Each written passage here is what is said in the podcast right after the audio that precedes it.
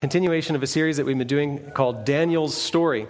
And in Daniel's story, we've, we've read all kinds of interesting stories so far. The first six chapters are history telling.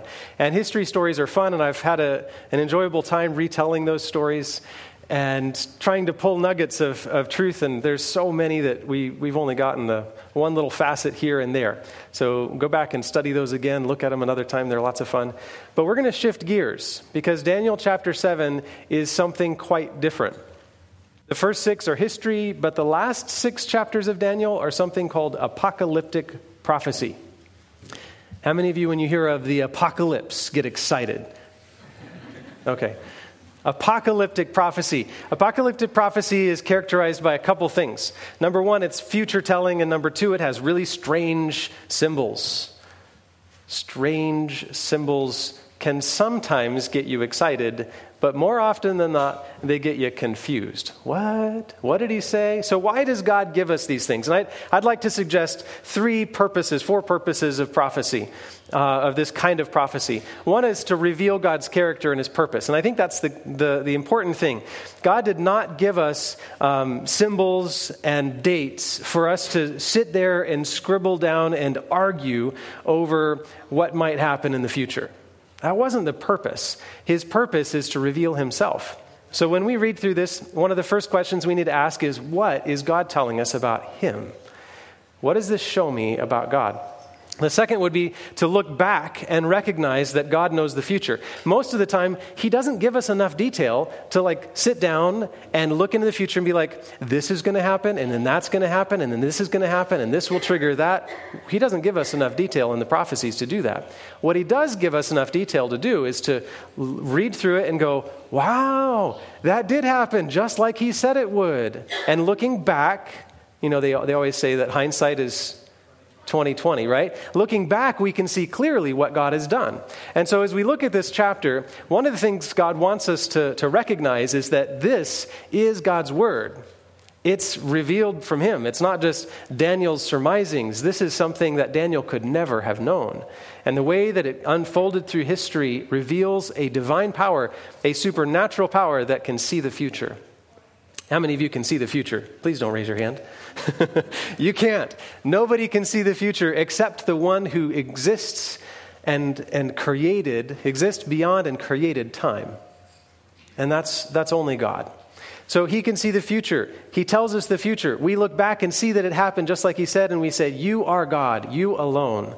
And that's something he wants us to do. And then uh, the third point is that eh, when we look forward to the things that he says will happen, because he does give us enough that we can sense the, the, the direction of where history is going to flow, we can have confidence in him.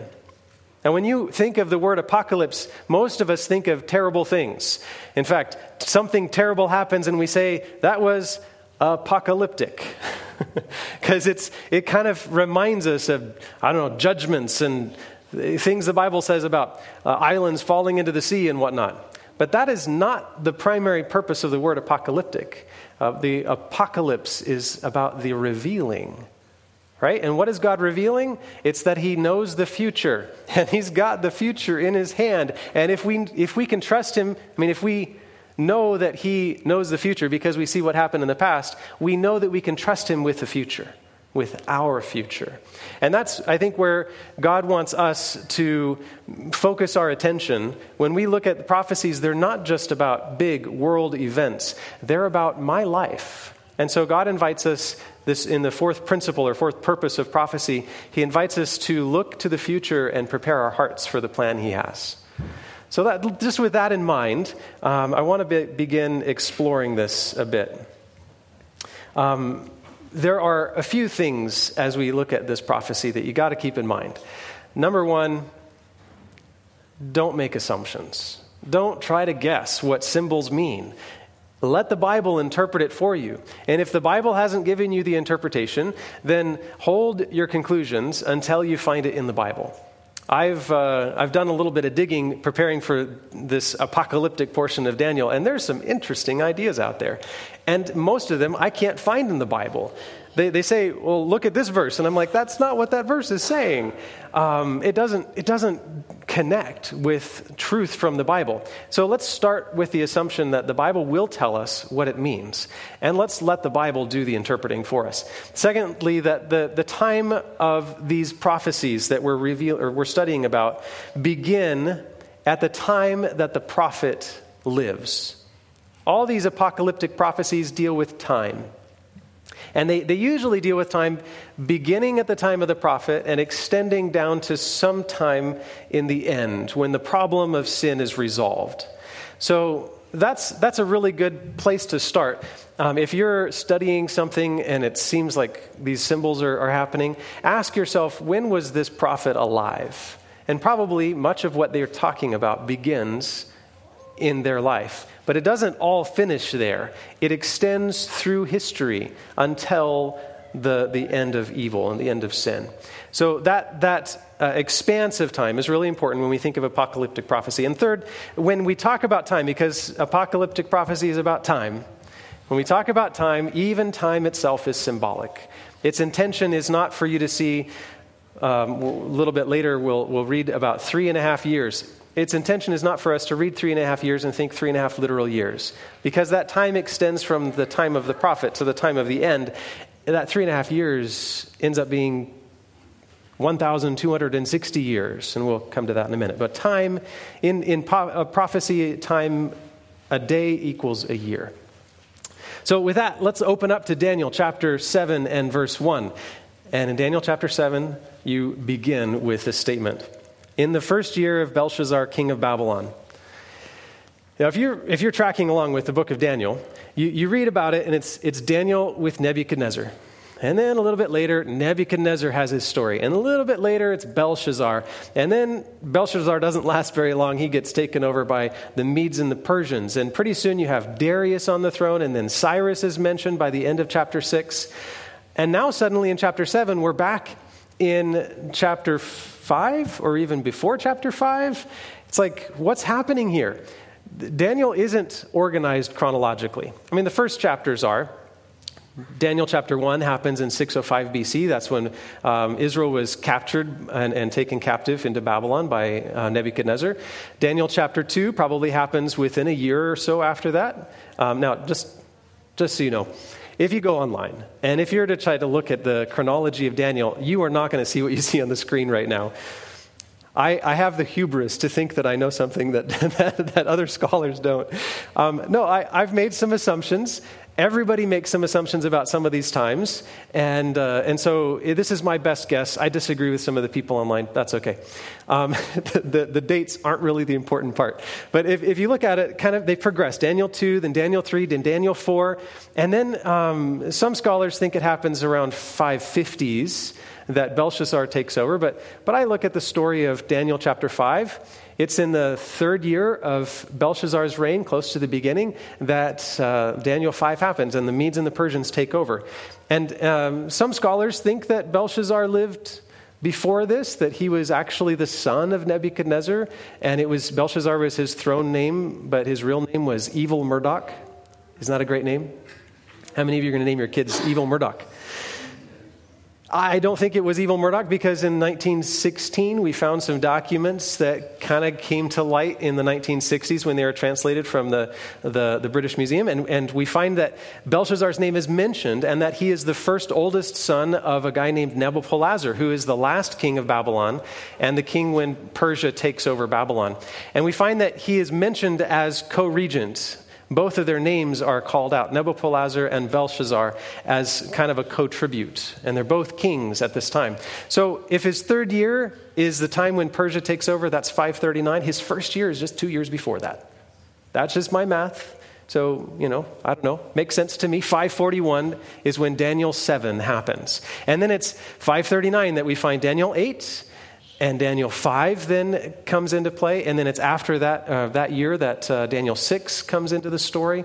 And, it, and everything wraps up in Daniel's life around 537 or so, and, and he passes away. He's actually about 85 when he has the vision of Daniel 1. In the first year of King Belshazzar, king of Babylon. And it, it goes on to say Daniel had a dream and visions of his head while on his bed. And then he wrote down the dream, telling the main facts. Um, well, Daniel, what are those main facts? What are the things that are in this story? So, first of all, he says, I saw in my vision by night, behold, the four winds of heaven were stirring up the great sea.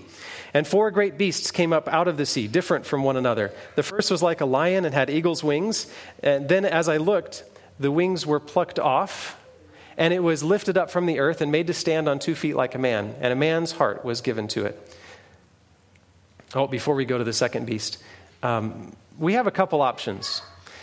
Option one is we take a couple hours and we dig into the details of this. and we look at all of the symbols and we try to figure out what do the wings mean and what about the standing up um, like, the, like a man and, and having the eyes like a man. What, what does all this mean and what's, what's the symbol of the sea or what's the four winds? We, we could go through that. Uh, we don't have a couple hours this morning. So, the other direction we're going to go is the direction that Daniel 7 takes us. And that's the big picture of this. And so, what we're going to do is we're going to look at all the components, all the players, and then we're going to ask what, what is the interpretation? What's the Bible tell us that this means? And, and how does this impact my life today? So let's keep going and uh, look at the next vision there. It says, Suddenly a second beast, like a bear, um, it was raised up on one side and had three ribs in its mouth between its teeth. And they said thus to it Arise, devour much flesh. After this I looked, and there was another like a leopard, which had on its back four wings of a bird. The beast also had four heads, and dom- dominion was given to it. After this, I saw in the night visions, and behold, a fourth beast, dreadful and terrible, exceedingly strong. It had huge iron teeth, and it was devouring and breaking pieces and trampling the residue with its feet. It was different from all the other beasts that were before it, and it had ten horns. I was considering the horns, and there was another horn, a little one, coming up among them, from whom three of the first horns were plucked out by the roots. And there in this horn were eyes like the eyes of a man, and a mouth speaking pompous words. Now, we almost have all the players. You've got uh, the lion, you've got the bear, You've got the leopard with four heads. You've got this terrible beast that ends up having ten horns. And then there's this, this little horn. Keep all these things in your mind. These are important players. These are the main, the main pieces of the story. But there's one more player, two really, that you need to keep in mind. And we are introduced to that next player in uh, verse 9. I watched till thrones were put in place, and the Ancient of Days was seated. Now the story gets interesting. Ah, yeah, the beasts and those are interesting, but this is where the story really takes off. And, and you might notice that in your Bible, things look different. If you're in Daniel chapter 7 and you're looking in your Bible, then you saw kind of regular paragraph going on until you got to verse 9. And then things change. Most Bibles put this into kind of a lyrical form or poetic form. And that's because Daniel's words changed. He became poetic when he started writing about this. And it's important, it's intentional that he does that. In, in his words, he's doing what he's trying to do what he actually did in his vision. At first, he's looking at the earth and he's seeing stuff happening on the earth, but then suddenly things change and he looks up and he sees something happening in heaven. And that's why he changes his form of writing. Let's keep reading in verse, uh, the next verse there. His garments uh, was white as snow, and the hair of his head was like pure wool. His throne was of fiery flame, its wheels a burning fire. A fire, uh, a fiery stream issued and came forth from before him. A thousand thousands ministered unto him. Ten thousand times ten thousand stood before him. The court was seated, and the books were opened. What is this scene that we're seeing? It's different. At first, you've got these weird beasts and these horns, and now you've got something happening in heaven and this guy named the Ancient of Days sits down on some fiery throne, and, uh, and, and other people seem to be there, other beings are there, and books are opened, and it says the court was seated. So this is a, a courtroom scene in heaven. That's an interesting thought. And let's just make sure we don't have any doubt. Who is this Ancient of Days? Psalm 90, verse 2 makes it clear that before the mountains were born, or ever you had formed the earth and the world, from everlasting to everlasting, you are God. The Ancient of Days, the oldest person, oldest being in the universe is God because he has always existed. And Psalm says that he always will exist. So the Ancient of Days. Daniel looks up, he sees this heavenly courtroom scene, and then he hears something, and it changes his focus back to earth. He says, I watched then, because the sound of the pompous words which the horn was speaking, and I watched till the beast was slain and its body destroyed and given to the burning flame. As for the rest of the beasts, they had their dominion taken away, yet their lives were prolonged for a season and a time. And, you know, we, we can get lost in figuring out these details. I was thinking about it and getting a little bit lost this week. Um, wait, is that beast the horn? Or is it the beast that came before the horn, like the, the, the, the, fourth beast that was thrown to the fire? And what about the other beasts that are allowed to continue for a time? And all these questions can come into your mind. And I'd encourage you, dig for the answers. You have a question, write it down, and don't be satisfied until you find an answer. Um, it's really good to study this stuff out. We're going to we're gonna skip to a, um, just the interpretation side on the other half of uh, Daniel 7. So hold this idea here for just a moment longer. Because in verse 13, the scene changes one more time. And it says, I saw in the vision, in the night vision, and behold, with the clouds of heaven there came one like a son of man. And he came to the Ancient of Days. This is again in poetic form. So he's, he's looked back down to earth for a minute. He's back up in heaven now. And uh, it says, He came to the Ancient of Days and was pre- presented before him. And to him was given dominion and glory and a kingdom that all peoples, nations, and languages should serve him. His dominion is an everlasting dominion which shall not pass away, and his kingdom one that shall not be destroyed. So that's the vision. That's all the players. You've got the, the lion, the bear, the leopard, the terrible beast, ten horns, a little horn, the Ancient of Days, and the Son of Man. You got all that in your head? What does it all mean? Where's, where's this all going? Now, one option is we could, um, we could just make assumptions. We could say, well, the bear, that's about those people on Wall Street that think that things aren't going to go so well in the market. Is that what the Bible's talking about? we could make all kinds of assumptions about what this means. And, uh, and, and honestly, most people do that. But that's not what Daniel did. In fact, the next verse, it says that Daniel was, was worried and he was concerned. And so what did he do? He says he went and he asked an angel that was there, one of the messengers that had come during his vision. He walks over and he's like, So, what, what's all this about? And I suggest that that's what we should be doing. When we go to the Bible and we can't figure out what it means, we shouldn't just ignore it. We shouldn't just be like, uh, oh well, strange. I'm not a theologian. What we should do is do exactly what Daniel did. We should ask the messenger, what does that mean? And I think that Jesus is faithful, his words are true. When he said the Holy Spirit will lead us into all truth, he really meant it. So we should ask, God, please teach us. Help us to understand this. Verse 17. The, the messenger responds to his question, and he says, Those great beasts which are four are four, what are they? Kings or kingdoms, which shall rise out of the earth. And, uh, and then when you think about this, the, the actual text said that they came out of the sea. So in the, the symbol, uh, the, the sea is apparently actually the earth. And the beast isn't an actual animal coming out of water, it's a nation that rises up on the earth. My guess is that great sea which Revelation says represents peoples and nations and languages and, and tribes. My guess is that great sea that he talked about was the Mediterranean Sea, where all the nations that he's, that he's describing uh, ruled either the north or the south or just east of them. They, those kingdoms came up right around the Mediterranean Sea. But we could go into all kinds of detail on this. The angel doesn't jump into all those details. The angel, in the very next verse, keeps our focus where He wants it to be. But the saints of the Most High shall receive the kingdom and possess the kingdom forever, even forever and ever.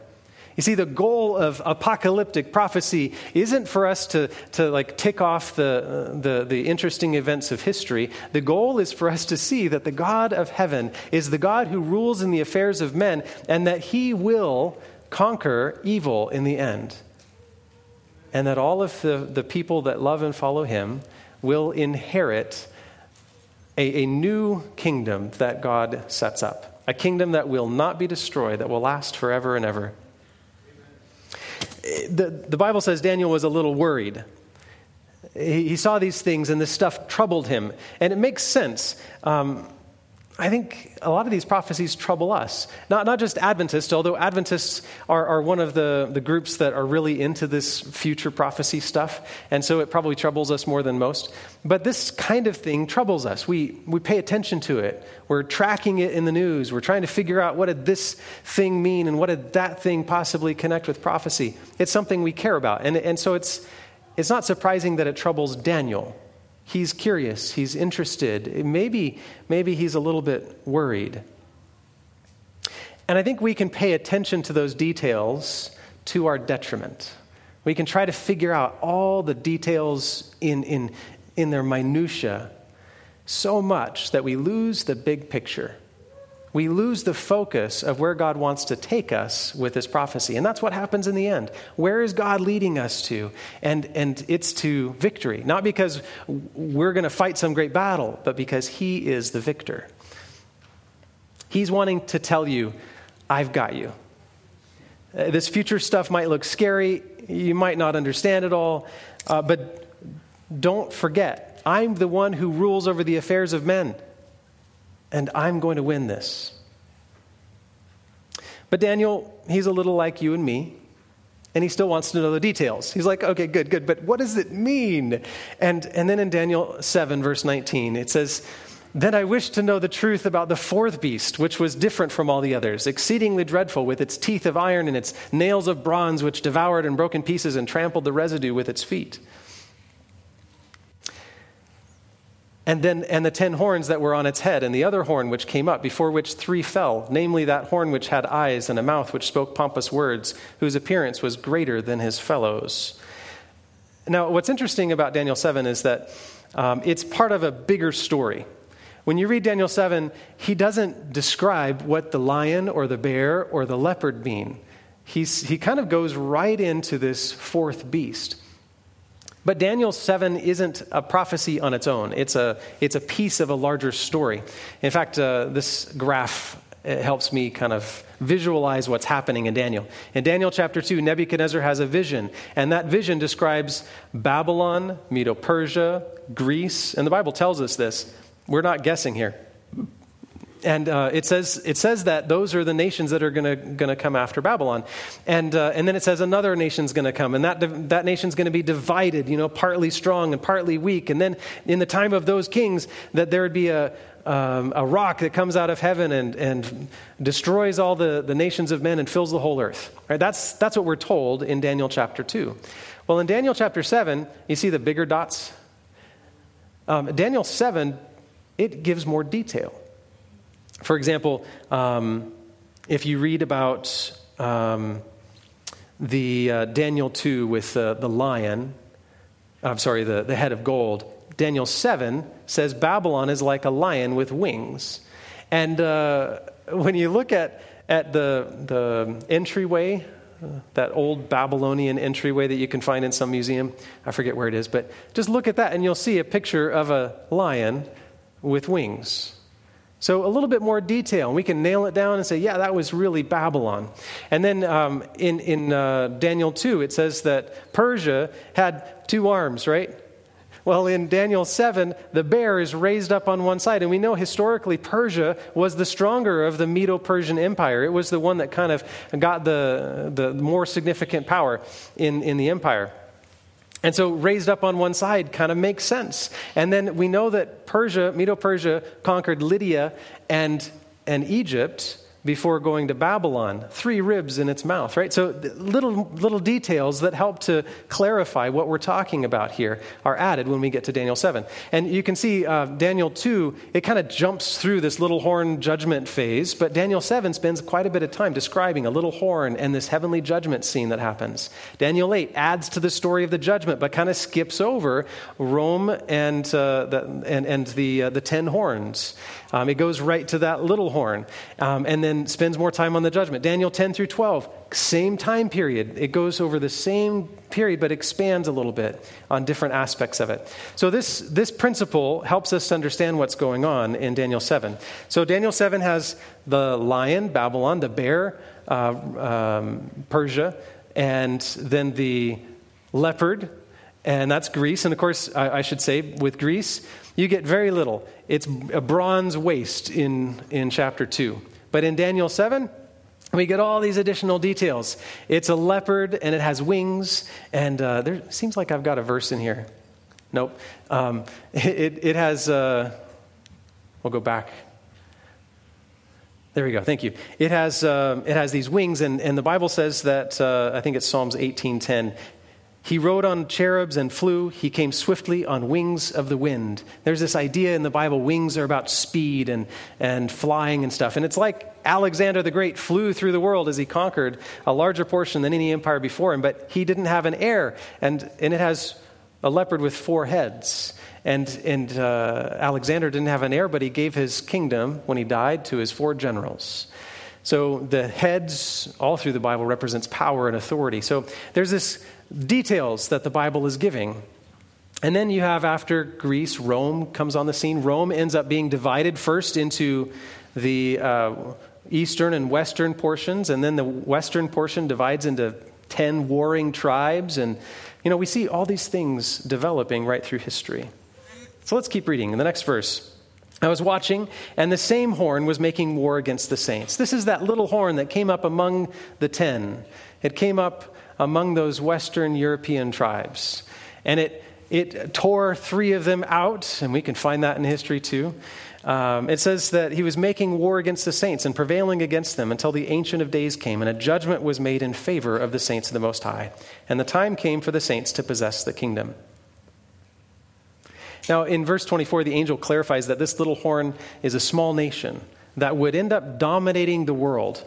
And it makes war and is winning against God's people until until and that's the whole point of the prophecy is this until. What happens when a, a group of people a nation a king uh, a power um, go, goes against god's people and defies god himself? And we can actually find that story in other places in the bible. Just think about daniel chapter 2 when when this guy goes after daniel God stands up in his defense. Daniel chapter 3, when they, he demands worship, um, Nebuchadnezzar's got this big thing uh, about wanting to be worshiped in that moment, but God says no, and he protects his people.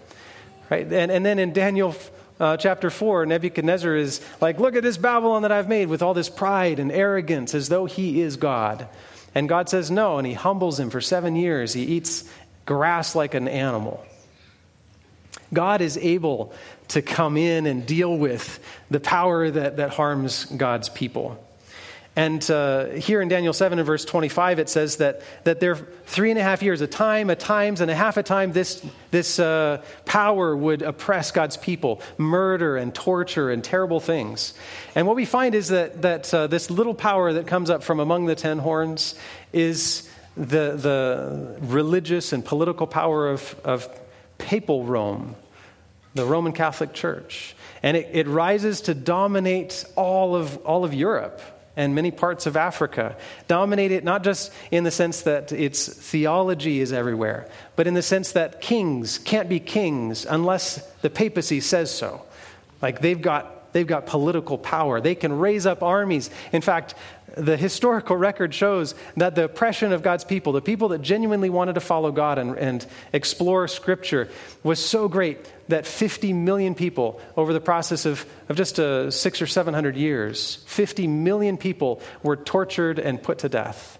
Many of them burned on stakes, some of them beheaded, many of them tortured in heinous ways I can't describe. God, what, what, what proclaimed itself to be God's church, acted against God's people. And it proclaimed itself with rebellious, the word pompous really means, um, oh, now the word just escaped me blasphemy, there we go. Like blaspheming, saying, I'm God, I stand in the place of God, just like Nebuchadnezzar said, Look at this great Babylon which I have built. And God says, No, I built it. I set up kings and take them down. And so this little horn, this, this power that rules Western Europe, this Roman Catholic Church says, I am God, I can forgive sins, I stand in the place of God. And it's, it's priests and it's. Um, and its prelates, its religious leaders did terrible things in the name of God. And it would make sense that after 1,260 years, that three and a half year period of time, just take 360 years, or 360, that's how many days in a Jewish year, multiply it by three and a half, you get 1,260 days. A day is a year, 1,260 years of papal control and dominance and warring against the saints, as Daniel 7 describes. After that long, it seems like God should stand up and do something, don't you think? He should stand up and, and, and solve a problem. In fact, in, in uh, Genesis, Cain kills Abel. And God comes to Abel, or Cain, right away and says, Abel's blood is doing something. Do you remember what it was doing? It's calling out to me. Justice must be served. And, and it seems like all of those martyrs the blood of those martyrs must be calling out to God, saying, Do justice. Turn to Revelation chapter 6, and you'll find it's described as the saints under the altar, the altar of incense. These are the martyrs that have died, and it's their blood crying out, and their blood uh, is saying this in verse 10. Revelation 6, verse 10. I think my, my little clicker has, has stopped. Would you mind there we go. There it is. And they cried with a loud voice, saying, How long, O Lord, holy and true, until you judge and avenge our blood on those who dwell on the earth? How long until you avenge? You see, this is the whole point. They're in this judgment scene in heaven. Why? And Daniel tells us it's because of the great things, the pompous things that this little horn was saying, and because it's doing war with the saints. God says, There's a, there, this needs to stop. And so judgment comes. The courtroom scene in Daniel 7 is God's answer to this problem. A divine court is set, a trial is commencing, and, and a lot of people I was just uh, reading a little bit and doing a little bit of YouTube research, and uh, I watched a guy uh, who kind of carries the evangelical line of thinking about prophecy. And, and he said that um, everything was just as I've said. The lion is Babylon, the bear is Persia, the, the, the leopard is Greece, the terrible beast that does horrible things is Rome. Uh, but then he says the ten kings and the little horn and the Ancient of Days thing that happens in heaven, that's all at the end. He says the Roman Empire will be set up again at some point. We don't know how, but there's going to be 10 kings. We don't know in what succession. And there's going to be this other king that, that looks all good and everybody likes to follow him. And, and then Jesus is going to come, and then all of humanity will stand before the throne of God in this great judgment scene. You know, honestly, I think we're afraid, afraid of that judgment moment. We're afraid because we think, like most people, that when, when this judgment happens, we're going to stand with all of our ugliness. It says it there in verse 26 The court shall sit in judgment, his dominion shall be taken away to be consumed and destroyed to the end. And the kingdom and the dominion and the greatness of the kingdoms under the whole heaven shall be given to the people of the saints of the Most High. His kingdom shall be an everlasting kingdom, and all dominion shall serve, dominions shall serve and obey him. But our thought isn't so much about the end, our thought is about that moment when we're exposed and all our secrets are compared to God's perfect law of love. Will we match up? And we have this fear of judgment. But look at the, the point. Who is being judged here? The court shall sit in judgment, and whose dominion shall be taken away? That little horn, that kingdom that, that uh, rules over the saints for 1,260 years and is oppressing them and torturing them and killing them, he will be judged. That nation will be judged. So, what is Daniel 7's judgment about? Is it something we need to be afraid of? No, it's not, because it says that judgment will be given in favor of the saints of the Most High. The whole point is that God's got us. Like we can trust him. We don't need to be worried about this whole judgment thing because God is going to solve the problem. The problem of oppression that happened for 1260 years. The problem where God's word was obscured and hidden and chained to pulpits. Um, that, that people weren't allowed to read it in their own language. When, when that happens, God has to stand up and avenge. And he does. He stands up and judgment happens. And, and you know what happens as a result of that judgment? In 1798, Napoleon had been conquering all these different nations uh, in, in Europe. And every time he, he took a nation, he ejected the papacy's influence. All the priests and all the people who had power from the church, they got kicked out of government. Their lands got taken and given back to the people. And, uh, and finally, in 1798, his general, um, after a little thing happens with the papacy, he gets fed up. And uh, Berthier goes into to Rome, to the city of Rome, and he puts the Pope in prison. And, and the Bible even tells us that his dominion would be taken away. Just as the Bible predicted, God's judgment leads to the, the end of that power. Now, there's other things that happen um, that the Bible predicts will happen, and we'll have to get to that in another chapter. But we see in this story God is in charge, He can be trusted. Now, let's do a quick review. We have these four kingdoms that rise and fall.